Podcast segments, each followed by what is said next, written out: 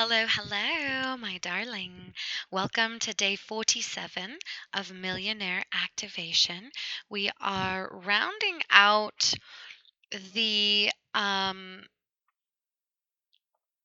the series of victim mentalities that come from outside of you and we are moving into the victim mentalities that come from inside tomorrow so this is the last one in the one that uh, in the victim mentalities that come from outside of you and today we are talking about how it feels and how to deal with how it feels when people always blame you. When it feels like everything is always your fault. So it always seems like you're the scapegoat like everything is being pinned on you, and heavens knows that nobody wants to feel like that all the time, right? So, um, so okay, there's two courses of action, all right? Because it could be that you're actually perceiving something that is actually happening. Maybe you are surrounded by people who are incapable of taking responsibility for their own actions. And if that is the case, then it's probably true that they are always blaming you. And I definitely have been there before, so I totally know what that feels like.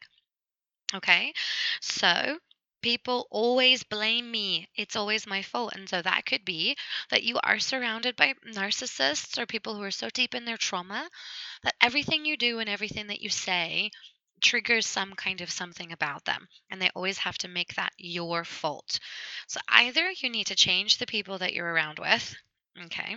Or at least get some distance from them until you learn how to best deal with them um, and how to set your boundaries so firmly that you just don't take anything that they want to give to you on, that you just don't ha- hold it.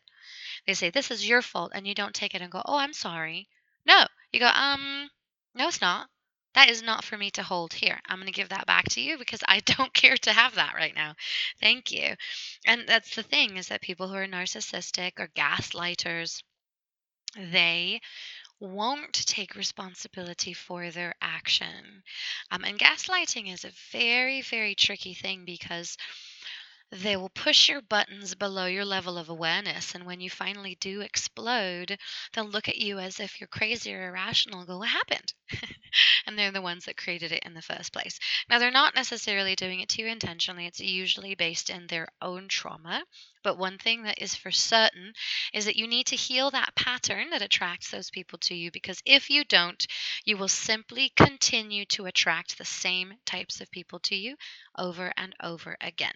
So either it is because you were actually being blamed for everything, or the other way that you can handle this is just assume it's not your fault.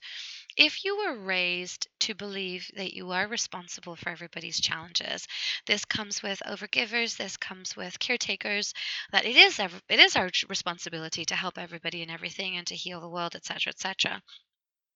Um, feeling like things are your fault comes with a tremendous amount of guilt. Okay, so just acknowledge, feel the guilt, but assume that it's not your fault assume that the person is not trying to blame you and maybe they're just not communicating what they're actually trying to say effectively. And because of the guilt that you have of feeling responsible for everybody and everything you're just taking it on as if you are to blame but you're not actually Okay, so either way, you'll be able to really heal um, this victim mindset and release it forever by following one of these two steps.